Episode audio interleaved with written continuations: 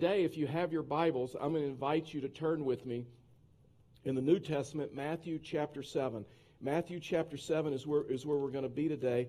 And uh, I've entitled this message, this is a, this is a, a teaching of Jesus um, that, is, that comes out of the Sermon on the Mount. And it's, it's, a difficult, it's a difficult teaching. It comes towards the end of the Sermon on the Mount, and Jesus begins talking about his theology and some theology that we need and we need to understand. And so I've entitled this message, Everyone's a Theologian. So I don't know if you know that or not, but everyone, everyone's a theologian, and you may not consider yourself a theologian, but I, I'm here to tell you that everybody has a theology of God.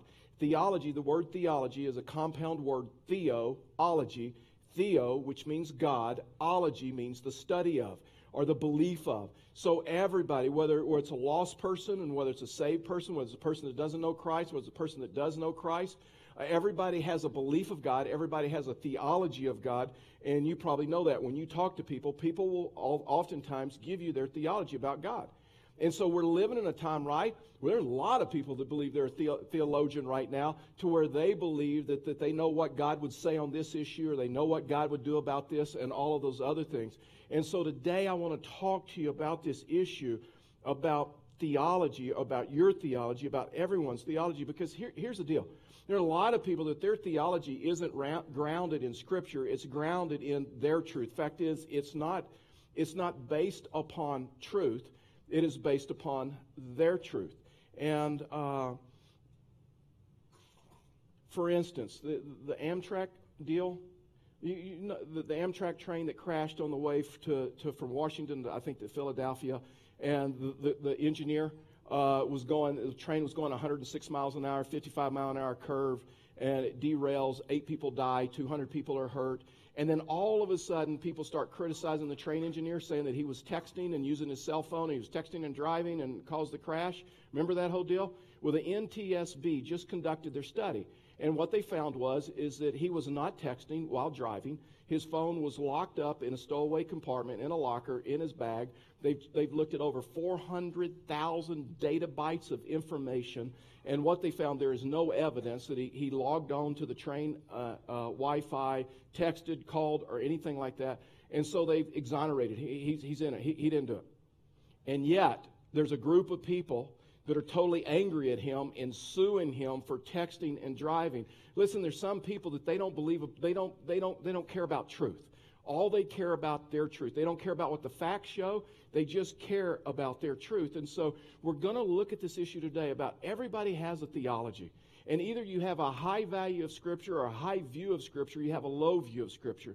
This same thing was going on in Isaiah's time. If you're life journaling with us, you know this. In Isaiah chapter 8, when we journaled it on Saturday, all of a sudden God is pressing into the prophet Isaiah, and he's saying, he said, Isaiah, he says, people are, are walking away from my word. They no longer have a high view of Scripture. The fact is, they have a very low view of Scripture, and you need to press into them. And you need to press into them in such a way that they understand that it's my word and it's truth, and they need to have a high view of Scripture.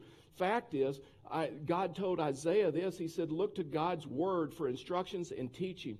And oh, and by the way, people who contradict his words, they are completely in the dark, is what the Bible says. In other words, the people that con- contradict His word with their lives and their words, that they really have no meaning, they really have no direction. They're just kind of wandering around, they're just kind of stumbling around.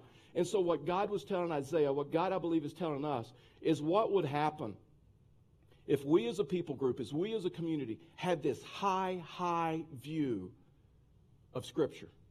That every time we got in a situation, every time we got into a problem, every time we got to a crossroads, we would always have a high view of Scripture.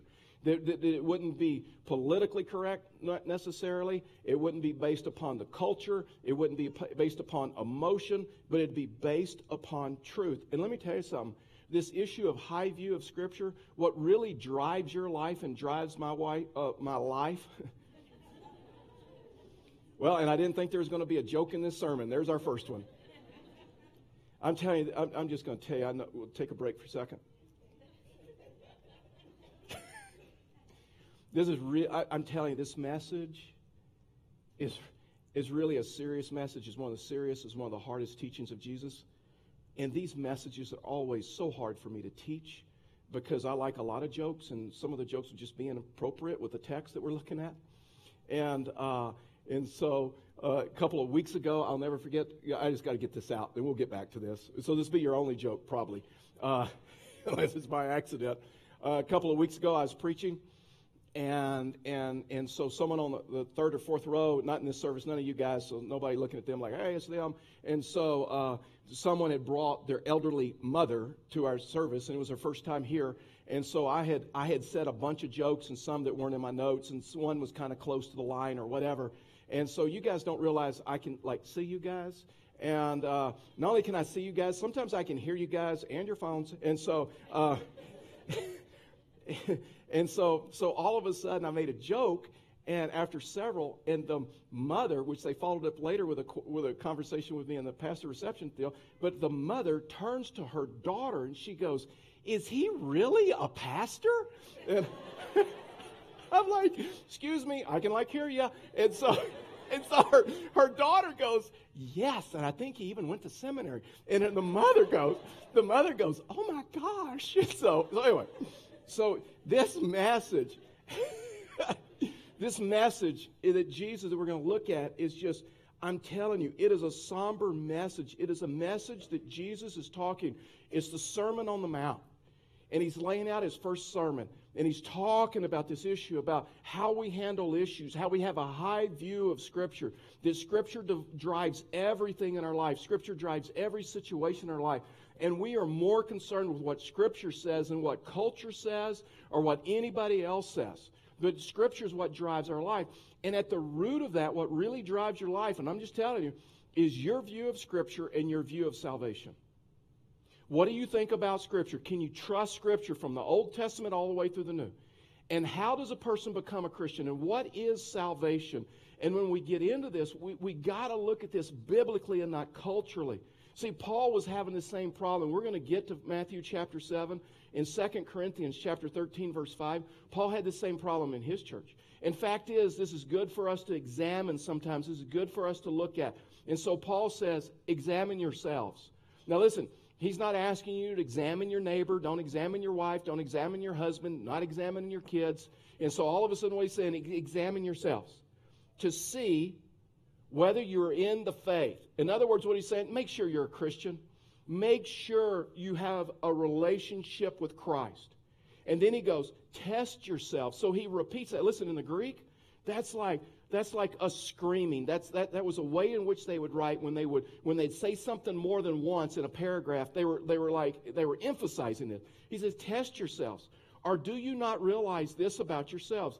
that Christ is in you. And so he is speaking to two different groups of people. He's speaking to one group of people, this group of people, and saying, You know what? Don't you understand? God is in you.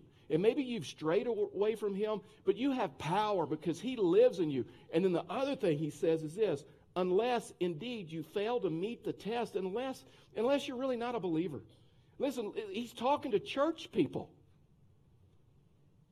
This is a sober message. I mean, he's talking to church people. And it's not my goal, just hear my heart. It's not my goal that if you're a believer, to make you question your faith. That's not my goal. My goal is if you're a believer, this will give you some assurance that you know. But my other goal is this that if you're not a believer, that you, that you examine your life, you examine yourself to make sure you're in the faith. Listen, let me tell you something. I know this isn't an easy message. But this may be the most, fact is, this is the most important message 200 years from now. Because it's where you're going to spend eternity. What drives your theology, what drives my theology is what you believe about his word and what you believe about salvation. Uh, in the book of Titus, Titus 1:16, they had the same issue. And Titus writes and he says, he says, he says they profess to they profess to know God, but they deny him by their works, they deny him by their life. I mean, that's just shocking to me. Right? Someone can actually profess to know God and not be a Christian. Someone can, can talk about that issue like they believe in God because we live in a time, and I know, listen, I know that this, this is not a politically correct message. I know this is culturally. We, we have a lot of people now that are saying things like basically everybody goes to heaven, right? all dogs go to heaven and you do too, and, and, and all these other things. But now all of a sudden we realize it's a little bit more narrow than that. And he said they are detestable, disobedient, unfit for any good work. And so Paul had this issue in Corinth, and he's writing to Titus, and then, and then Jesus in the Sermon on the Mount.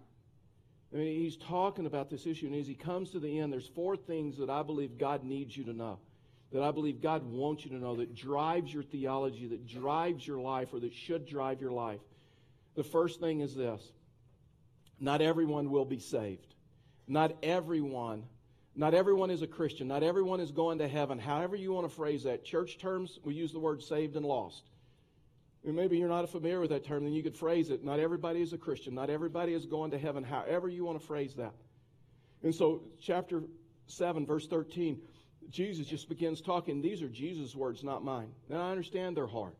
And he goes on, he says, Enter by the narrow gate, for the gate is wide and the way is easy that leads to destruction and those who enter by it are many.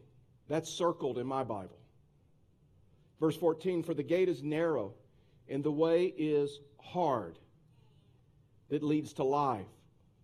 And those, those who find it are few. In other words, you know what Jesus says? Jesus says basically there's two roads.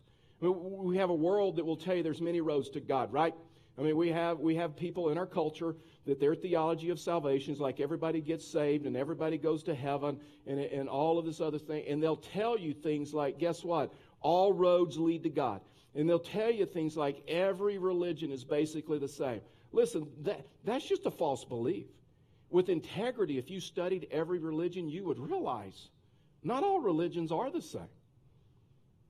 And what Jesus is saying, Jesus is saying, listen, there are not many roads to God. There's one road. Fact is, he describes just two roads one road that leads to God, one road that leads away from God. And so he describes two roads, but Jesus is the one that said, I'm the way, the truth, and the life, and no man, nobody, no man comes to the Father except through me. And then all of a sudden he talks about these two roads, life and, and, uh, and destruction. And, and in the New Testament, when, when, when Jesus was talking that, life equals heaven, destruction equals, equals hell. And so Jesus is saying there's basically like, like two roads one that leads to me and one that leads away from me. There, there is a road that leads to destruction. And he says, and, and on that road, man, it is wide. It is a multi lane, double decker mass transit system, and it is huge. And many, many are on that road. And he says, Oh, and by the way, that road's easy because you just go with the flow. You don't live a countercultural life. You don't stick out. You don't do it. You just kind of go with the flow. he says, There's this other road, and it's narrow, and few find it. And it's, it's hard. It's hard because it's, it's hard to live countercultural lives. It's hard to live that life to where you go against the flow of society. And Jesus said, I, I just need you to understand one's wide and one's narrow. And there's many people, what Paul said and what Jesus is saying, there, there's many people on the wide road thinking it must be okay because they're going the way of the culture, they're going away of the majority where the majority of people are headed. You know, one of my favorite books of the Bible is like Proverbs. I, I bet you I've read Proverbs more than any book because I've just, I've just lived sometimes in the book of Proverbs. And there's a proverb that says that every man's way seems right to them, but in the end, it leads to destruction, it leads to death. Uh, if your truth is rooted in you, and your truth is not His Word, and you don't have a high view of His Word, I'm telling you, you're in trouble. And Jesus is saying this, this wide road, this, this, this normal road, this, this normal people road, the easy road. Jesus is saying it, it, it's not working. And, and we know that, right? It's sucking the life out of people, it's sucking the life out of a nation. And it doesn't end well for them. See, that's what God is telling Isaiah. God is telling Isaiah just to press in. just to press in and just to help people understand what it means to have a high view of Scripture and develop your theology out of that. And Jesus is saying, if you want something better than, than the majority, if you want something better in life than the, the, the way the, the majority of the people are going, then you have to get on the narrow road. And yes, it's hard. Yes, it takes discipline. Yes, it takes decisions. Yes, it takes some struggle. But Jesus, that's where you find life, and that's where you find joy, that's where you find peace, that's where you find safety, that's where you find comfort. And so Jesus starts off with just ending this message with this message, which is hard all the way through, but all of a sudden he just comes to this place and he says, I just got to let you know there's only two roads. And not everybody in life, you just got to view life differently. Not everybody in life is going to heaven. The second thing that God needs us to know and that we need to know that there will be more lost than saved. There will be more lost than saved. I mean, watch this again, verse 13 and 14. Enter by the narrow gate, for the gate is wide and the way is easy that leads to destruction. And those who enter by it are many. For the gate is narrow and the way is hard that leads to life, and those who find it are, are few. And so when you start looking at what, what road is Jesus saying that goes to destruction, that goes to hell, he's saying the wide road where many people are on. And what ro- word did Jesus use to describe the road that goes to heaven, the road that goes to life, eternal life with him?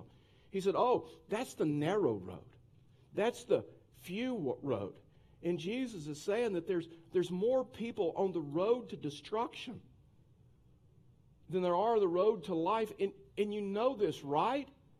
You know this in, in, in whether it's in your profession, whether it's in the community, whether it's in your family, whether it's in your circle or, or, or, sphere of relationships. You know that we know this as a community.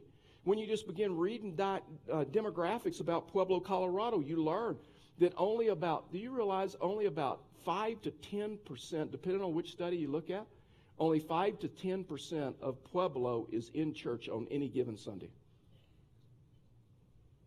The number is even less than that.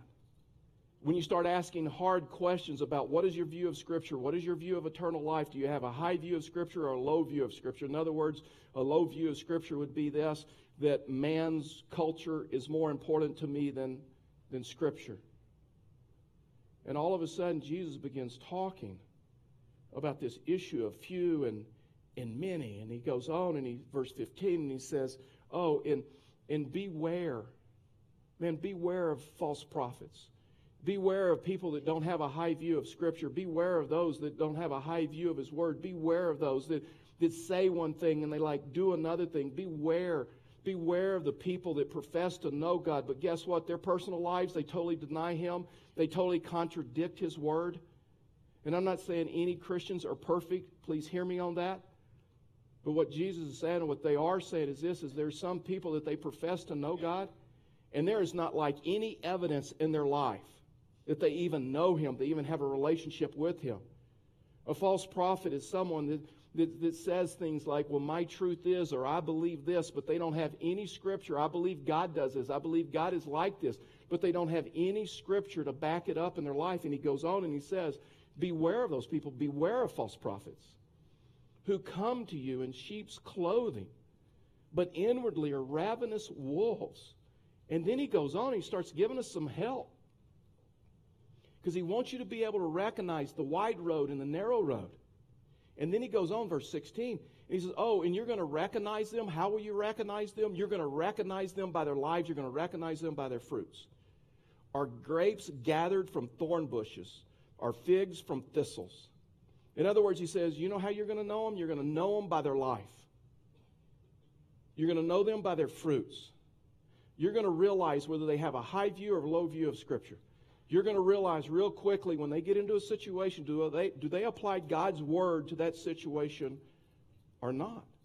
And then he goes on in verse 17 and he says, So, every healthy tree bears good fruit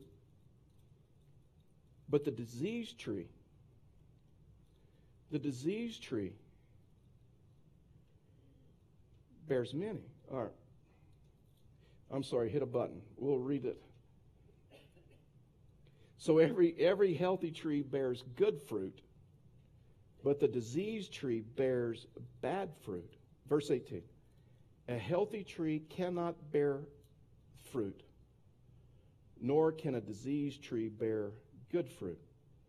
Every tree that does not bear good fruit is cut down and thrown into a fire. And all of a sudden, Jesus begins talking about, he t- begins talking about a life. You see, let me just tell you, it's not real personal when Jesus begins talking about a road, right? When he talks about a wide road and a narrow road. But then all of a sudden, Jesus starts using the word many and few. He's not really so much talking about a road as he is people and their destination. That's when it becomes personal. And then all of a sudden he says, and, and just like this tree, a bad tree bears bad fruit, a good tree, a healthy tree bears good fruit. Verse 19 again, he says, Every tree that does not bear good fruit is cut down and thrown into a fire. And I, I don't know if you've ever had like a diseased tree in your yard or diseased bushes in your yard. Uh, we have some in our yard. We have these lilac bushes that are just, uh, I hate them. They're like from Satan. I don't like them and because I'm allergic to them. And they're, they're in our front yard, and Karen loves the lilac bushes because she cuts them, brings them in the house, and then it, you know, it's just kind of issues. And so, uh, and so we've had a pine tree that's grown up, and the acidic drippings from the from the pine tree is is like is like dripping on them. So so now they're diseased, and they'll never they'll never bear fruit again. They'll never uh, they'll never bloom again. So Saturday morning, I got the go ahead, and to just like cut them down. And I don't know if you've ever done that, but I got a chainsaw out uh, which is like really dangerous for me. I was, I was texting with a, with a deacon, one of our deacons that's in charge of like pastoral care. And so I said, hey, you know, I'm out here. You, sorry, I'm slow about texting. Uh, I, I'm using a chainsaw, you know, something like that. And, and so he just put praying for you, dot, dot, dot. I'll see you in ICU later. so I'm like, well, thanks for the confidence. And so, and so I don't know if you've ever cut down a tree, but it's like violent. It is, I mean, it is like, it is like, it is like violent. And, uh, and Jesus saying that that bad tree is going to be like cut down and thrown into the fire, which is a picture of hell. I, I cut the lilac bushes down and I'm throwing them into the fire too to, to fix s'mores for the grandkids. And so, uh, and, and so, so Jesus is painting a picture that it just ends in destruction. He goes on, verse 21, and he says, I mean, it even gets more shocking. He says, Not everyone who says to me, Lord, Lord, will enter the kingdom of heaven.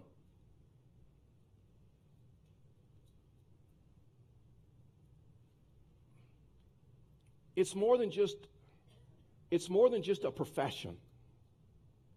It's more than just a statement.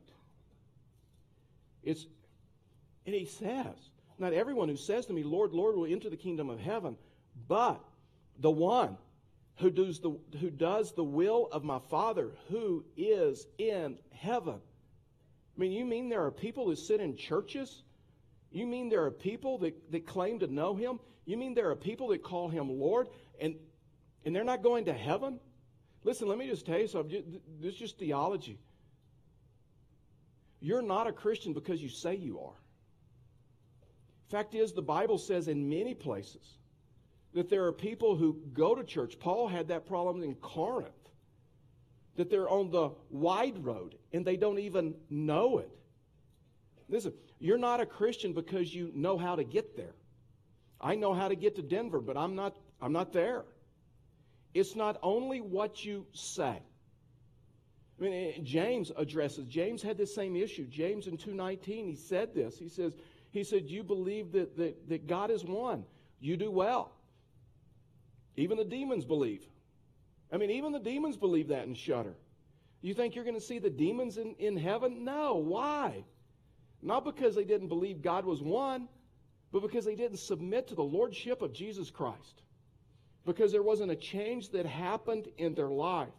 And this is what Jesus is talking about good fruit and bad fruit. The doing, listen, the doing in your life and the doing in my life is not the saving, it is the proving. It is the fruit that comes out of our life. Jesus is the one that says, You know how you're going to know? You're going to know my followers? By the way in which they live, by the way that they love one another and care for one another. Verse 22, Jesus goes on and he says, And on that day, so here we go. I mean, this is where it gets really personal for me. Because now it's a shift, and you realize, oh no, he's not just talking about a road, he's talking about people. He's talking about people I know and people that you know, people you go to work with and people you go to school with and people that are in your neighborhoods, maybe even people that are in your family. And he goes, and on that day, many, many people will say to me, Lord, Lord, did we not prophesy in your name? In other words, did we not preach? Did we not preach in your name? Did we not cast out demons in your name? Or do mighty works in your name? And then I will declare to them, I never knew you. I never knew you. Uh, there's some people that will there's some people that will push back about this. Say, wait a minute, this group of people he's talking about, they were once saved, they lost their salvation. They, they were once saved and they just wandered away from the church. No. No, because Jesus said, I never knew you. He didn't say I knew you once and now I don't know you. Jesus said, Jesus said, What? I never knew you. And he goes on and he says, Depart from me, you workers of lawlessness. I mean, these are people that go to church, and this is a Bible believing, aggressive church. They're opening up the Old Testament scrolls together. They're preaching. People are meeting, people are changing their life. People are getting saved. All those, they're seeing miracles happen. This is a church that is passionate. Yes, you can be in a Bible believing, passionate, worshiping church. That's, that's, why, that's why Paul said, test yourselves. And Jesus basically said, your life, your life wasn't reflective of the teachings of Christ. In other words, you were only a Christian in church. You only acted like a Christian in church. And then when you went out from the church, you lived like wide road people. You lived like normal people, or you live like the majority. You handled your sex life, you handled your marriage, you handled your relationship, you handled your business dealings, not like narrow road people, but like wide road people. What he's saying is this when God comes into your life, he changes you. And he changes your desires. I, I never will forget, I'm in my office and with a family, and we're, we're, we're planning the funeral for an individual. And this individual met Christ late in life. And the kids, and we're in there, and they're like, they're adults, and they have kids, and they're going to church, and they're like, we knew our dad before and after he was a Christian. And our dad was a quiet man and a private man. And by the way, their dad met Christ, and we baptized him and his wife in this church. And all of a sudden, one of the sons is the greatest testimony for any parent could have. And one of the sons said, You know what? I don't really know a lot about my dad's testimony because he was private, but here's what I do know. I know the season, I know the moment he accepted Christ because something changed in my dad. My dad wasn't as angry as he once was. My dad made decisions differently. And from that point on, my dad lived an example of what it what a testimony. What a testimony for a dad to give their children. That Christianity is not something for me that just happens in church and I live however I want outside of church. See, Paul lived with this tension.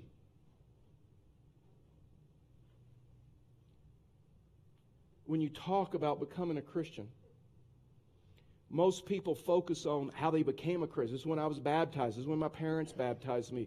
Uh, this is when I became a member. This is when I walked an aisle. This is when I prayed a prayer. This is, this is, when, I, this is when I did something. And most people focus on that when they became a Christian. Can I tell you what the Bible focuses on? Just reading the Bible? It's when life change happened. True salvation is when your life changed.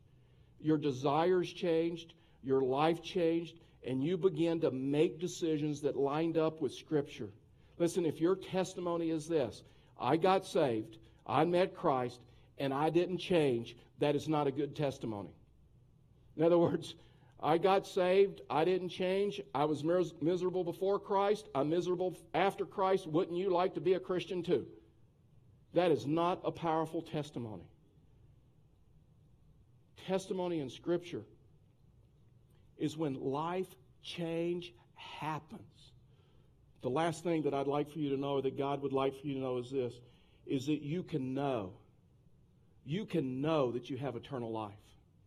1 John 5:13 says, "I write these things to you who believe in the name of the Son of God that you may you may know you may know that you have eternal life." 1 John was written to believers to give them comfort that they were believers and that they were in the faith. And so, are you saved? Are you a Christian? Yes. How do you know? I remember. I remember when my life changed. There's evidence in my life. It just didn't change where I went Sunday morning or Saturday night. It changed my life. I got a whole new set of desires. I got a whole new set of direction. I mean, something took place in my life that I can't even understand.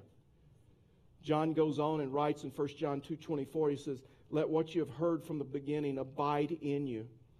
And what you heard from the beginning abides in you. Then you too will abide in the Son and in the Father. And this is the promise that he made to us. This is the promise of eternal life. Do you have a high view of his word? And so Jesus would put this sermon title this way, or Paul would put this sermon title this way. What is your theology? Everyone's a theologian. Everyone has a theology. Do you have a high view? Do you have a high view of His Word? Or is there a time when your life really changed? I mean, you know that. It just, it just changed and you have a desire, you just have a desire for his you have a desire for his word.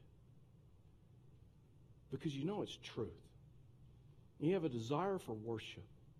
And you have a desire to use your time, talent, and treasure for him.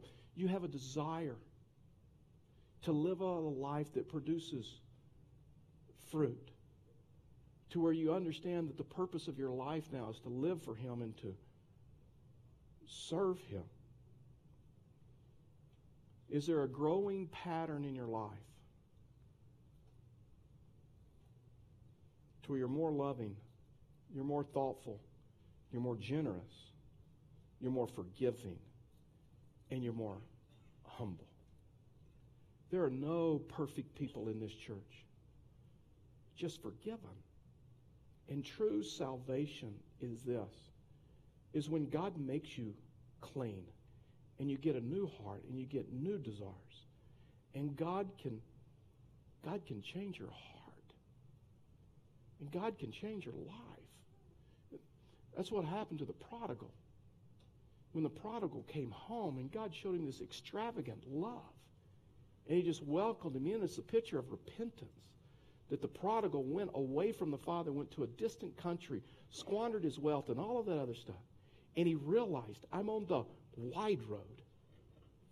And he came back to the Father, and the Father didn't judge him.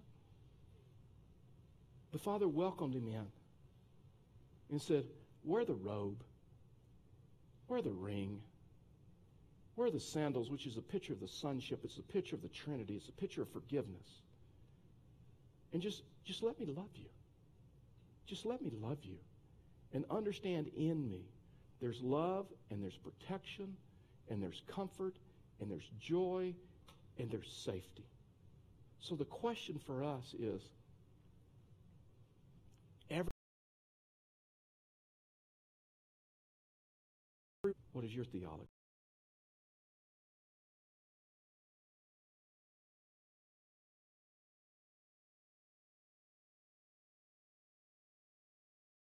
saying to you as a result of this message? What is he saying to you as a result of, of his word? And maybe more importantly, how does he want you to respond? How does he want you to respond? Maybe you've never come to that place. Maybe just walking through this message, you, message you, you, you've just never come to the place to where you just accepted him. To have asked him to come into your life and to forgive you of your sins and give you the gift of eternal life. Well, this would be a great moment to do that. To where maybe you're much like the prodigal and you, you've been going your own way and living out your own desires and all of those other things, and you've realized, you know what? It hasn't ended well. And I want to move from the wide road to the narrow road because I want to live a life of good fruit. I want to live a life in relationship with Him.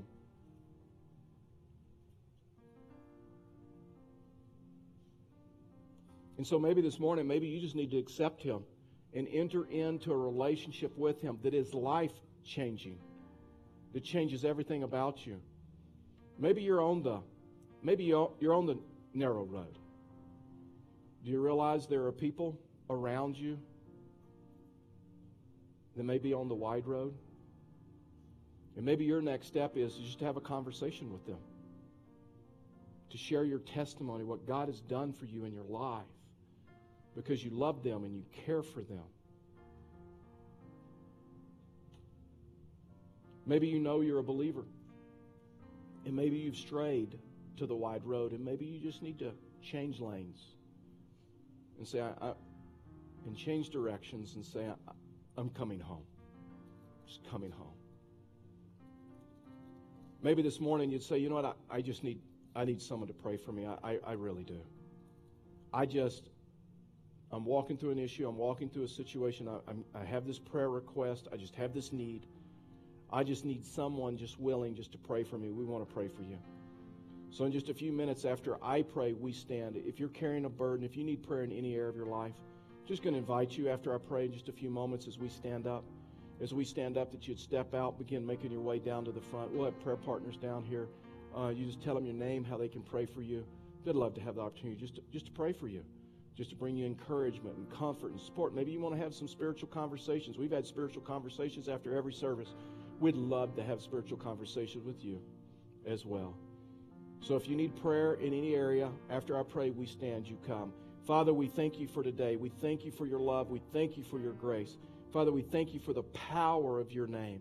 And Father, we thank you that we can have assurance of our salvation. And so, Father, right now, for those that are, are carrying a burden, Father, we just ask that they would just respond to you in prayer. They'd find comfort, encouragement, and support as we minister to one to another. For we ask these